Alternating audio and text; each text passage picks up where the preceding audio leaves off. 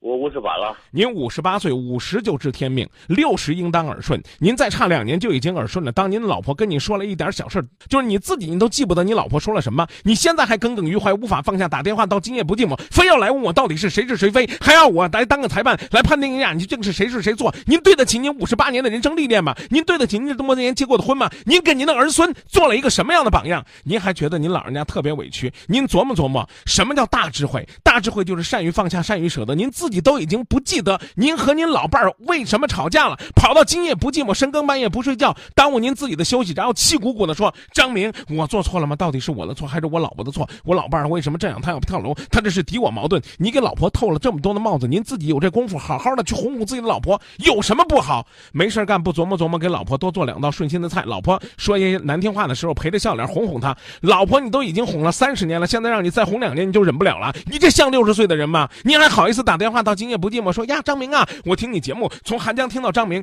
您要但凡认真听，只要您听一次，好好听，您就能够明白人生的智慧。今夜不寂寞，别的不敢说，他就是有这样的魅力。您每次听啊，都是听着玩的，听完之后您都会觉得呢，自己好像跟自己没有关系。包括今天您打电话，我可以保证您打完电话一点用也没有。